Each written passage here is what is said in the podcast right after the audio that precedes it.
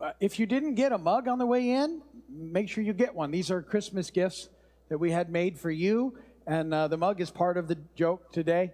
And and uh, so if you don't have the mug, it's not going to be nearly as funny. But there's a comic on the back, and two snowmen are drinking coffee, and one says to the other, "Hey, my coffee smells like carrots too." Um, now, if if that doesn't, it's funny all by itself. But let me give you the history of that. Oh, let me also say that I found that comic uh, online and contacted the artist, the original, and paid him so I could put that on coffee mugs.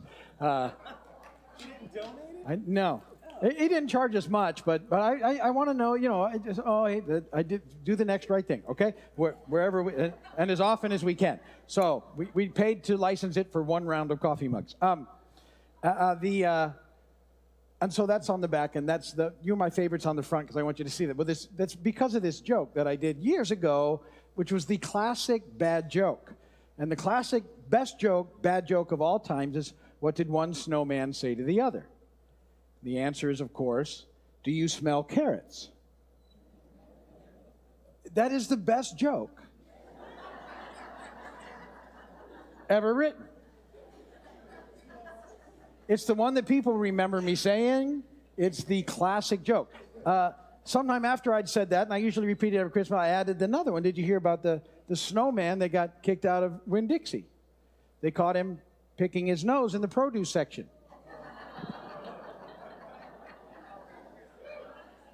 Picking his nose, picking his nose out. Obviously, Well, that's not so obvious. picking his nose. Well, You gotta explain to some people. which now makes sense. The comic, right? The cartoon. So that when I saw it, I was like, I got to have a coffee cup. I thought, might as well order an extra thousand while I'm doing it. So everybody gets one. So Merry Christmas, and when you drink coffee, you laugh, and then you know, you, you, Alice and I want to tell you, you guys are our favorite. Okay, so I want you to remember that every time. All right.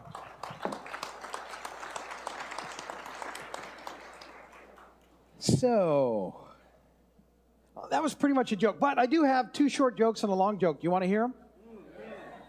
Joke, joke, joke.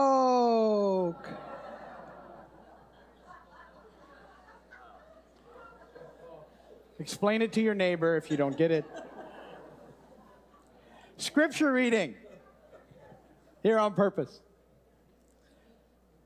Isaiah 9, 6 and 7. For to us a child is born, to us a son is given, and the government will be on his shoulders, and he will be called Wonderful Counselor, Mighty God, Everlasting Father, Prince of Peace. Of the increase of his government and peace there will be no end.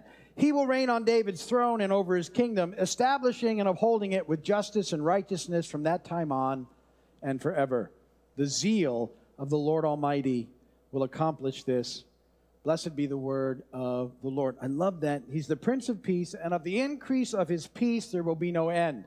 And we're to be experiencing this ever increasing peace in our lives. And, and my hope for you this Christmas is that, that you enjoy this peace that, that Jesus came to inaugurate among God's people. Um, This Advent season, we've been hitting the main Advent themes hope and joy, peace and love. We've talked about hope and joy. Today we're going to talk about peace and we're going to talk about love next week and how they all sort of tie in together.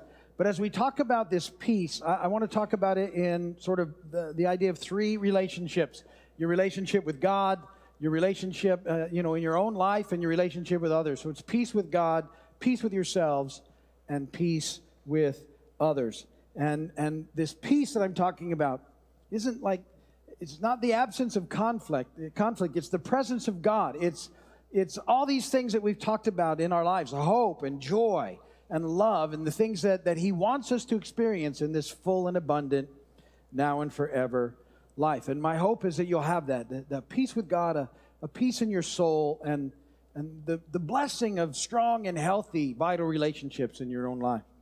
So let's talk first about peace with God and what that means. And, and really, this is sort of the, the basic need that we have in lives is to be at peace with God. It's foundational to all this other peace that we're talking about. If we don't have this peace, if we're not at peace with God, any other experience of peace that, that we have would be superficial and temporary at best. So let's talk about what it means to be at peace with God. The Apostle Paul said this in Romans 5 1. Therefore, since we've been justified through faith, we have peace with God through our Lord Jesus Christ. We have peace with God through our Lord Jesus Christ because we've been justified through faith. And so we need to talk about what it means to be justified. Now, in this little series, uh, this Advent series, I've, I've said to you the main themes are hope and joy, and peace and love. We've been talking about them. And last week, when I talked about joy, uh, in the middle of that thing, I began to talk about sanctification. And these, these concepts that, that I want to sort of bring out every now and again are so important. And as your pastor, these are things that I just want you to have a hold of in your Christian life. And, and, and so you'll hear me talk today about justification. And last week I talked about sanctification. And when we did uh, looked at hope, we were really talking about glorification. And you say, well, what do those words mean? They're fancy words that talk about hope, joy, peace, uh, all of which are wrapped up in love, which is where salvation comes from. And these simple ideas, justification, sanctification, glorification, are all caught up in salvation. See, when we come to know Jesus as your Lord and Savior, and when you ask Him to be the Lord and Savior of your life, you're saved and you're justified at that moment. I'm going to come back to that. Then what happens is, as we continue on in that journey, the Holy Spirit dwells in us, and He is working on us, and we're being sanctified. It's a lifelong process, and that that sanctify, that sanctity is the word holy. That's how we remember that. It's the Spirit of God working in us to the time and point when we are reunited with Jesus, when we're united with Him either he's come for us or we've gone to be with him and then we're glorified. And and the way that you know you remember that is that's when everything is set back right again. That's when we get new bodies and there's no more pain and no more sorrow and all that other stuff. That's that's so so that part that's the hope that we have that starts now and lasts forever and then the joy that we have is that the Holy Spirit is working in us and He's changing us as we cooperate with Him. And the peace that we have comes back to the very beginning when we come to know Jesus Christ as Lord and Savior because we're justified. To be justified, justification, the way I, want you to remember that is just as if I had never sinned. That's how we remember it. Just, just as if I'd never sinned. What happens is when we come to know Christ as Savior and we ask Him to be the Lord and Savior of our lives and we, we understand, you know, what took place for us on the cross, that what happens at that moment is that God chooses then to relate to us based on the perfection of His Son. He sees us in the perfection of His Son as if we had never sinned. And it's one of the most amazing things that can happen in your life. It's, it's so vital that you get it because that's where peace comes from. See, God is already choosing to relate to us based uh, on that, the perfection of His Son. We've been justified. Now, the thing is, though, all of us know somewhere that we're still kind of a mess. I hope you know that. And uh, somebody came up to me yesterday and said, I'm a hot mess. so I kind of chuckled and I preach it to the choir. So um, I don't know how hot I am, but I'm a mess anyway. I don't think it means that way. Yeah, yeah, yeah. So anyway.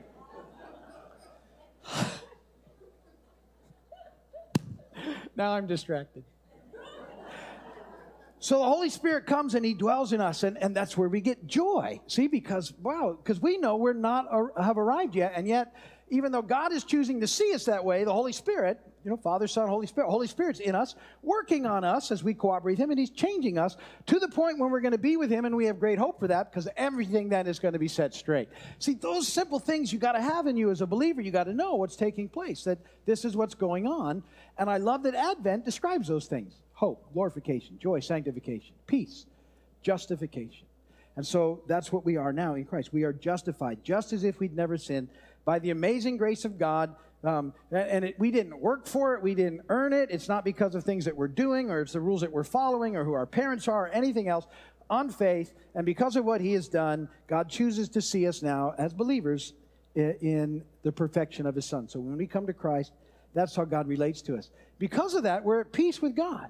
Absolute peace with God. All the mess we've done, dealt with, we don't have to hang in there anymore. We don't need to be afraid. We, we don't need to be work uh, you know, oriented, performance oriented, any of those things. We are at absolute peace with God. From that point forward, He is for you, He is with you, He's your forever friend, He loves you, He wants the very best for you, and, and that's the process that we've engaged in So we're at peace with God. We no longer need to be anxious or afraid about anything Um, because because He's taken care of everything at the cross, and we've we've taken that in, justified, just as if I'd never seen. Isn't that amazing? Good news, right? And these are the these are the gifts of Advent that he's talking about. Those very things: hope, joy, peace, love. Here they are. Unwrap them, live in them, enjoy them. And peace is certainly one of those things, and and something that I want you to rest in. So once we understand that we're at peace with Him, secondly, we can then be at peace with ourselves. Because the, the peace that, that we have with Him, see, what that means is we get to tap into His peace. We should be experiencing His peace in our life. And, and so we don't need to live lives of worry or fear, because He doesn't. I promise you that He's not pacing the throne room going, oops, didn't see that coming.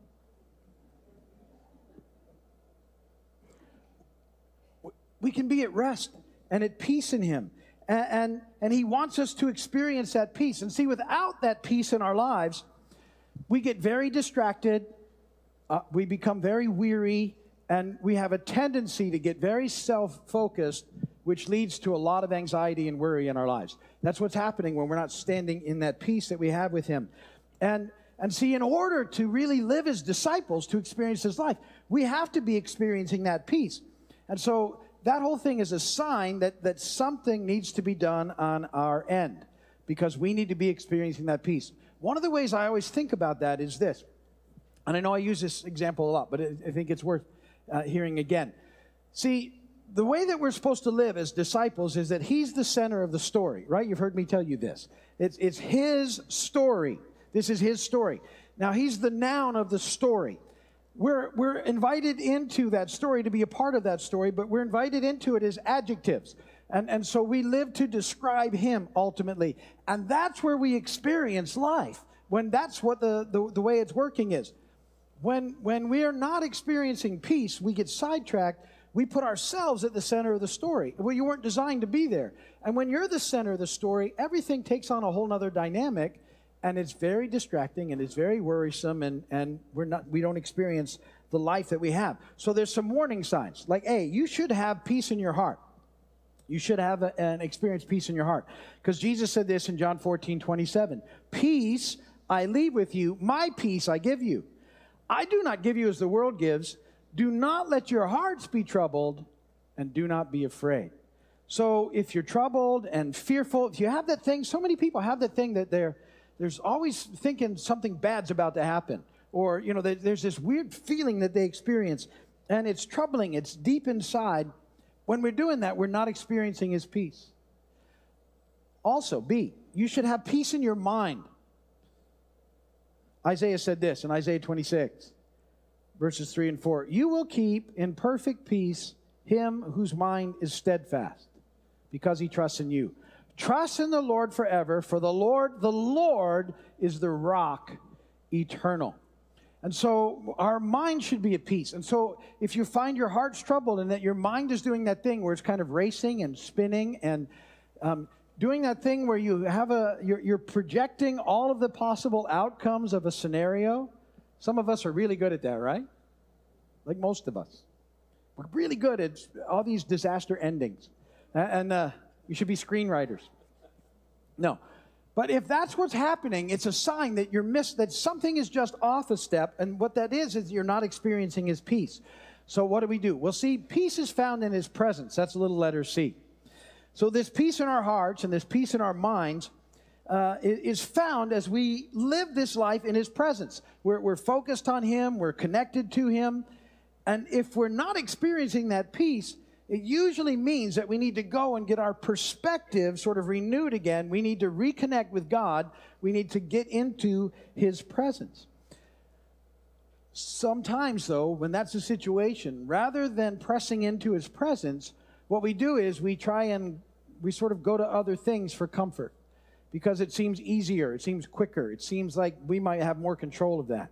And so we sometimes turn to things that aren't very good for us to try and find some quick relief to the, the, dis, the disease, I was going to say, the dis-ease that we're feeling in our lives.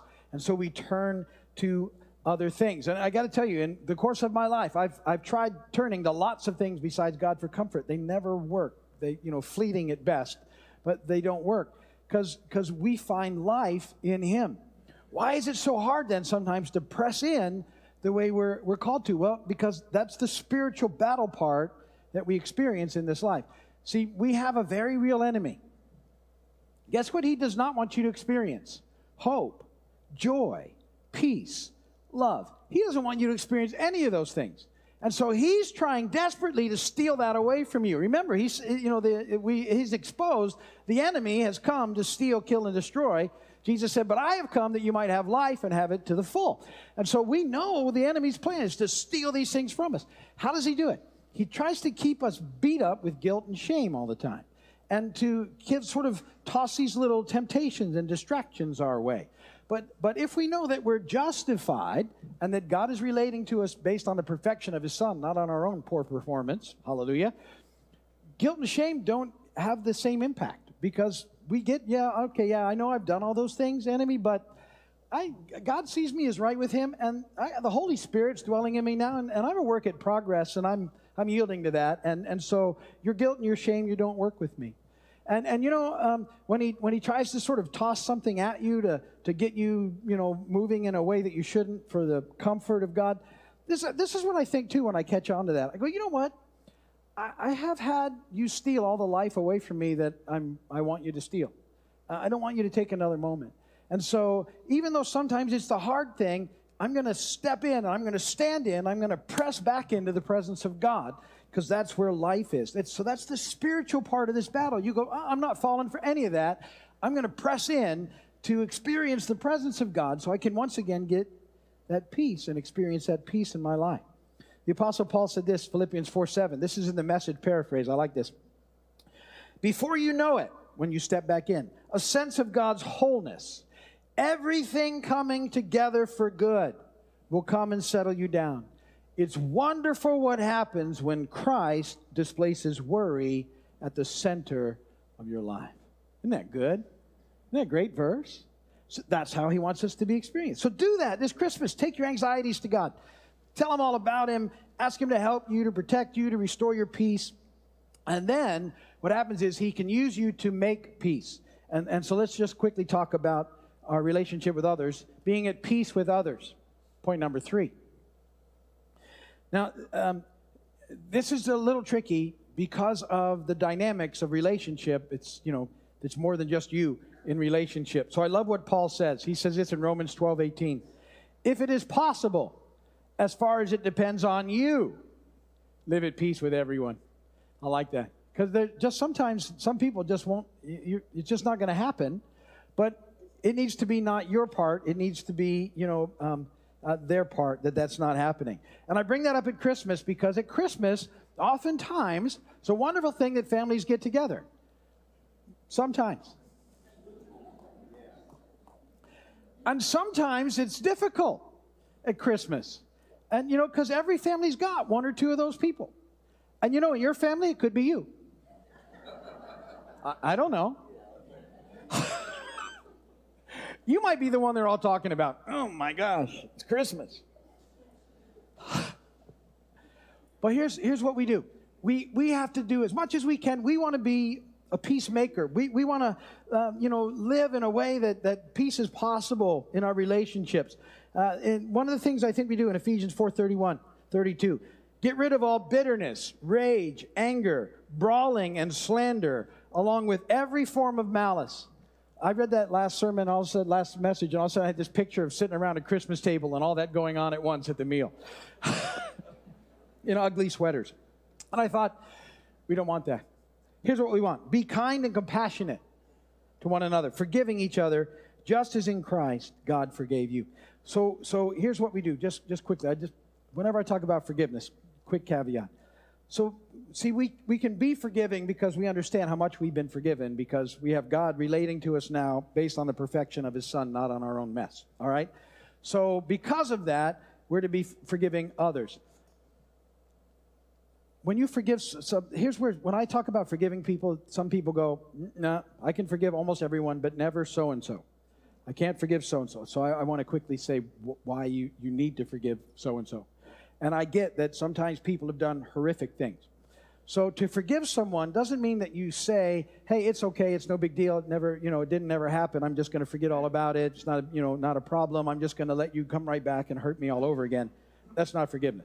Forgiveness is saying uh, to God, "Listen, God, um, you know this thing happened. I'm going to give this whole situation to you, this person, and everything else. I'm going to let you deal with it. I don't want to sit here and and try and be the judge of it anymore because it's just making me bitter and horrible and it's stealing life from me."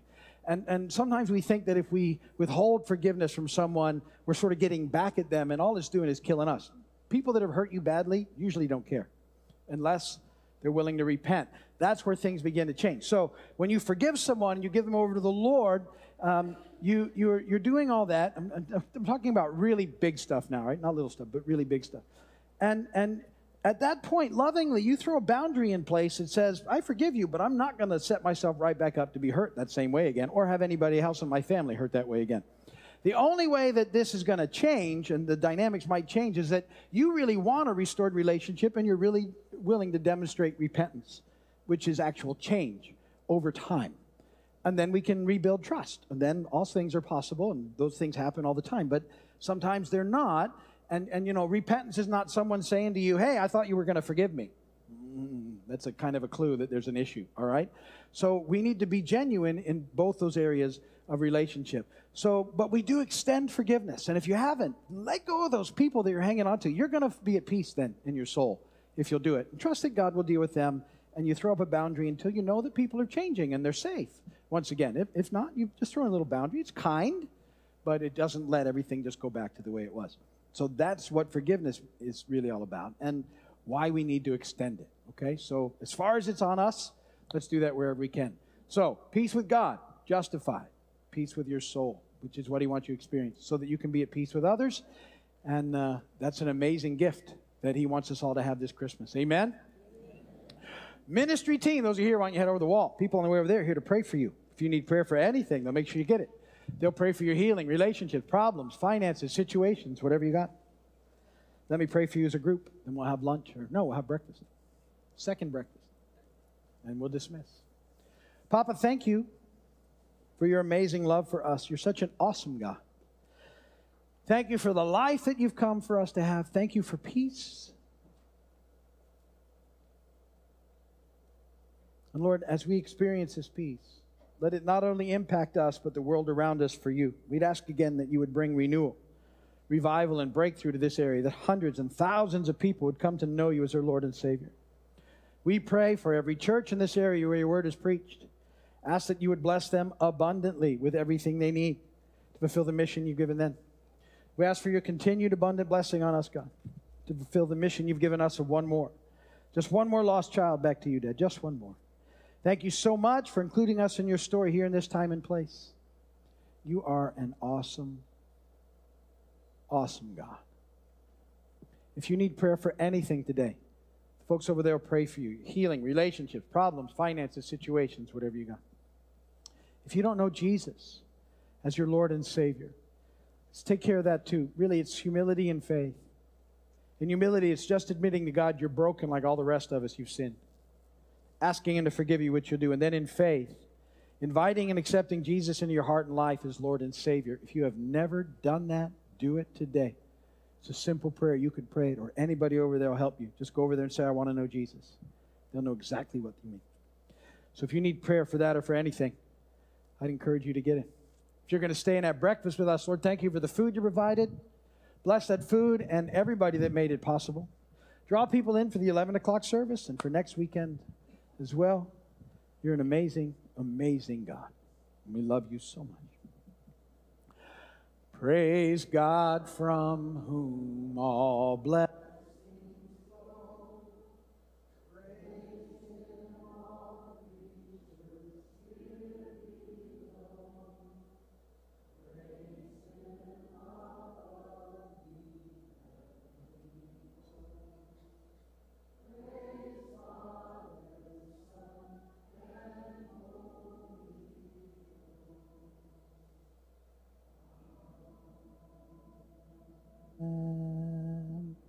May the Lord bless and keep you.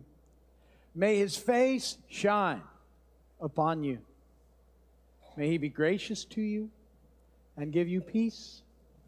And go today in the peace, the power, and the love of God.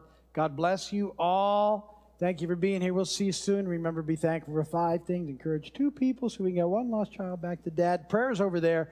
Breakfast is in the back. As you go, drive safely. Enjoy the day. Catch some fish.